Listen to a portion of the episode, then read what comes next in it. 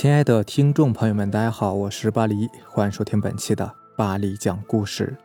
咱们今天晚上分享的这篇故事呢，名字叫做《一个亡灵的求助》。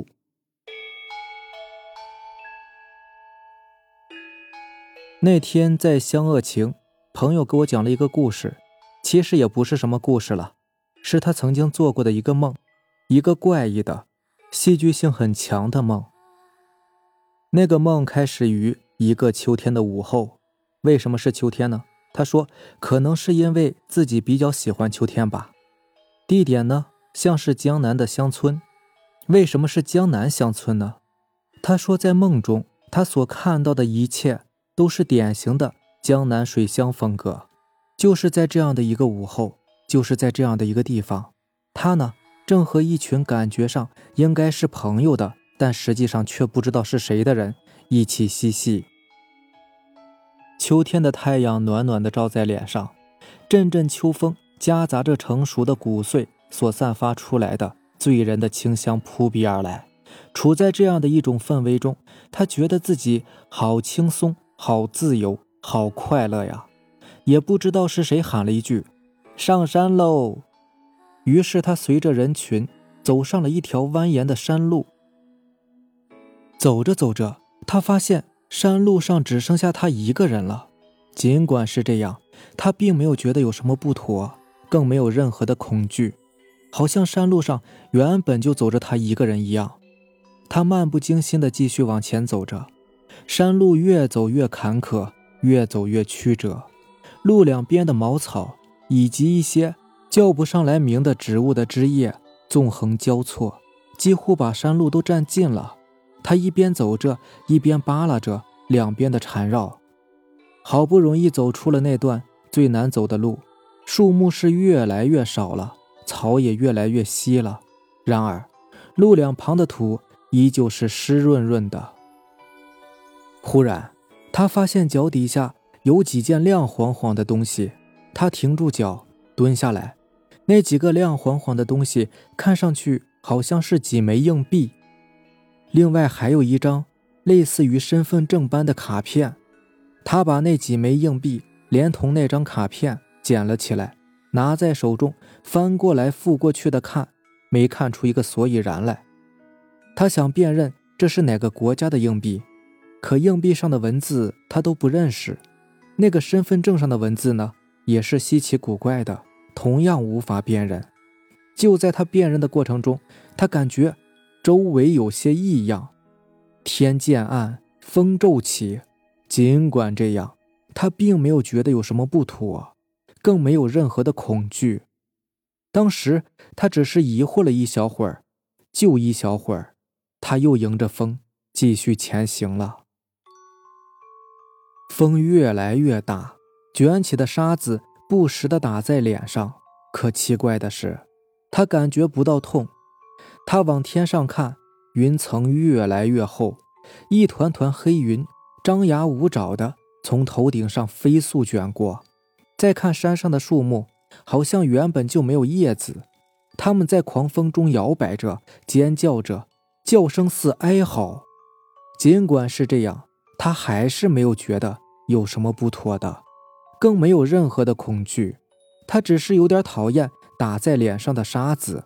和撩起他衣衫的风，他歪着头，并用手遮挡着脸，继续往前走。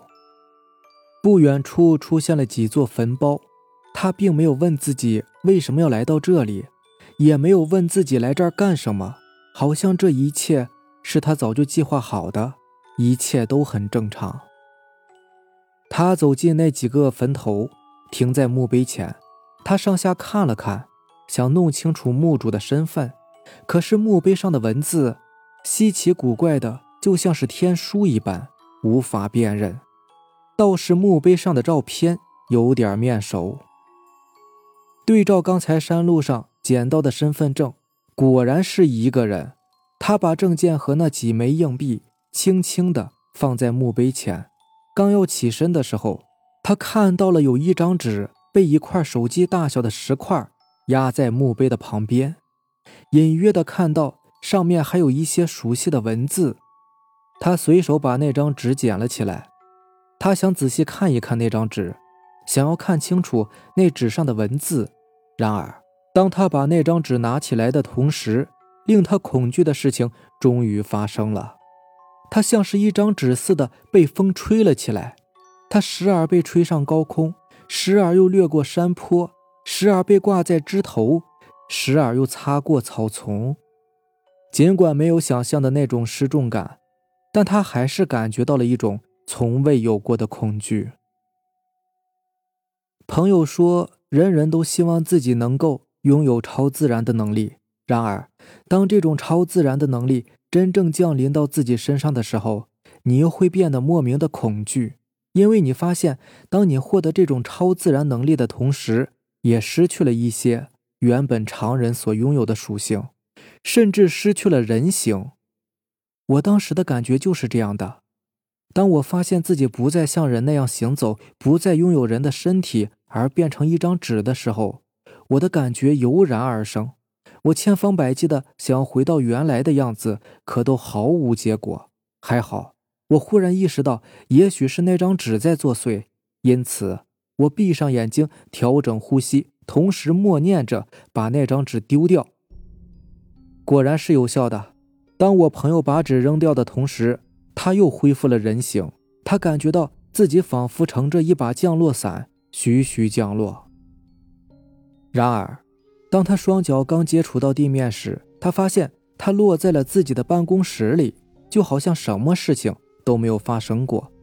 他坐在自己的电脑前面，正浏览着一个陌生的网站，一个普通的 BBS 网站，成堆成堆的文章，他也不知道该去看哪一篇。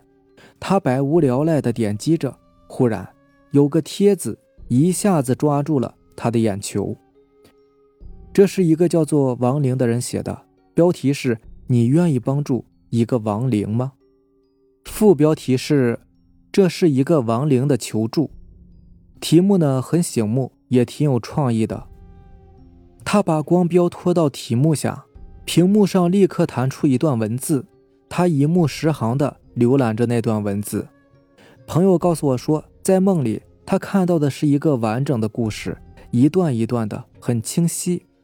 他甚至觉得自己能把这个故事一字不落的背诵下来。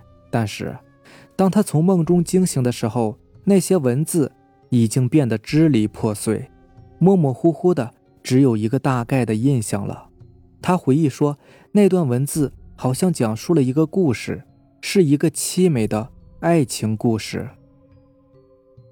他说，他模模糊糊的记得，故事的主人公呢，就是他在山上遇到的那个人，那个已经作古的人。为了方便期间呢，我们暂时叫他为竹。故事中的女主人公，我们暂且叫她菊。某年的六月六日，竹和菊因为一次偶然的机会，在美丽的西子湖畔相识相爱。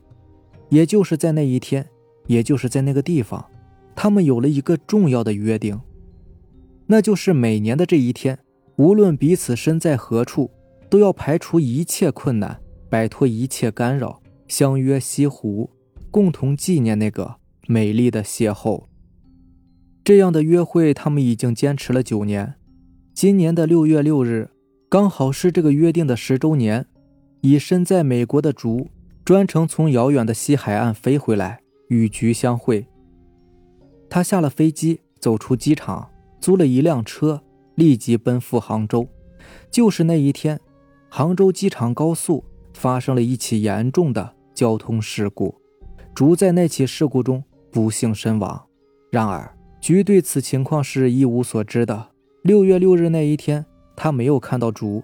他想，也许是因为别的。不可抗拒的原因吧，致使他不能够按时赴约。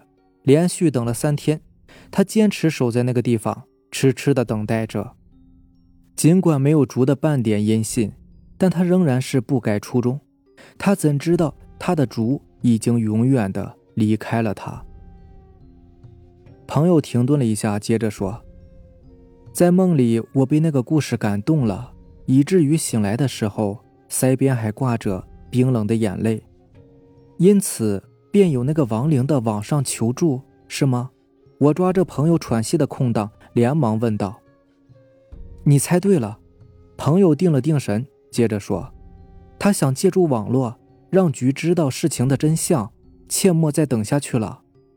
于是你回复了他的帖子，告诉他你想帮助他。没错，我是这样说的。那结果呢？唉，朋友叹了一口气，遗憾的说道：“没有结果。当我写完回复，想要去点提交的时候。”我的梦就被窗外的鸟叫声吵醒了，我爬起来走到窗前，看着叽叽喳喳的鸟儿，我想，为什么偏要在这个时候醒来呢？为什么会有这样的梦呢？竹和菊的恋情到底是想告诉我什么呢？哼，你想多了吧！我打断朋友的话，端起酒杯，在眼前举了一下，然后浅浅的喝了一口，接着说道。梦境毕竟是梦境啊，尽管你在梦里投入了太多太多的感情，尽管梦中的故事让你很感动，但是你万万不可当真。你不妨呢把它当做是一个你刚刚读过的故事，也可以把它当做是你主演过的一个电影。梦醒了，你得轻轻的把书合上，从故事里走出来，或者从你所扮演的角色中走出来。问题并不是这么简单呢。当我正在为这个问题理不清头绪的时候，我的手机响了。一看号码不熟悉，但我还是接了。我还没有来得及发问呢，对方就说话了，是一个女生，感觉很着急。她说：“你在哪里呀？”我就问她：“你找谁呀？”她一愣，说了一句：“对不起，打错了。”然后就把电话挂了。我再看一下号码，你猜，电话是从哪里打来的？我摇了摇头，表示猜不到。朋友喝了一大口饮料，脸色显得有些苍白。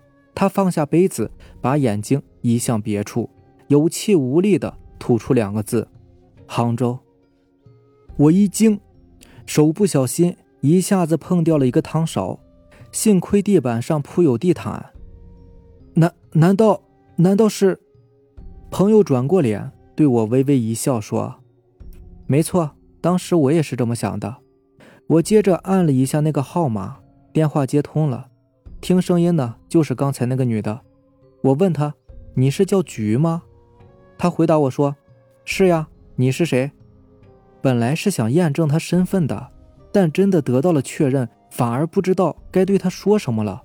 我迟疑了片刻，琢磨着要怎么开口，可是对方着急了，他追问我说：“快说呀，你是谁呀？”你怎么会知道我的名字？我只好说我是受竹的委托，通知他竹遇到了一些麻烦，不能如期赴约了，让他别再等了。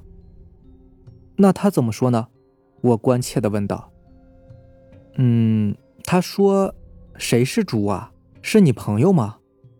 啊，没错，他压根听不懂我在说什么。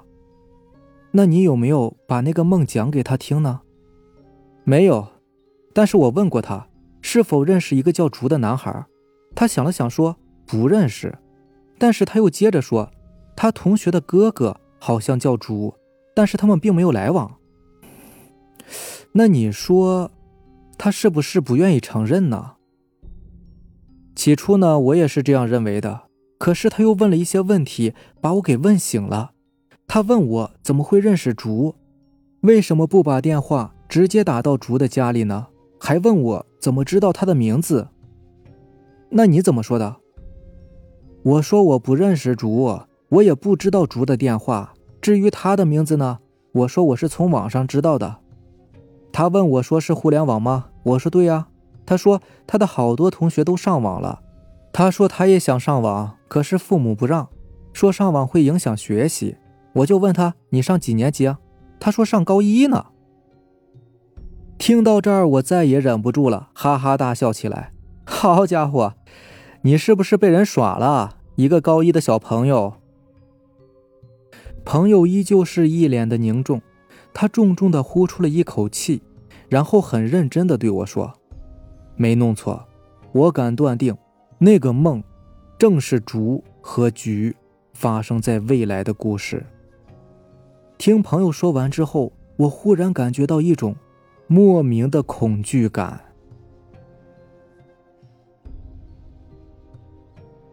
好了以上就是咱们今天晚上要分享的故事了。如果喜欢咱们的节目呢，就点个订阅吧。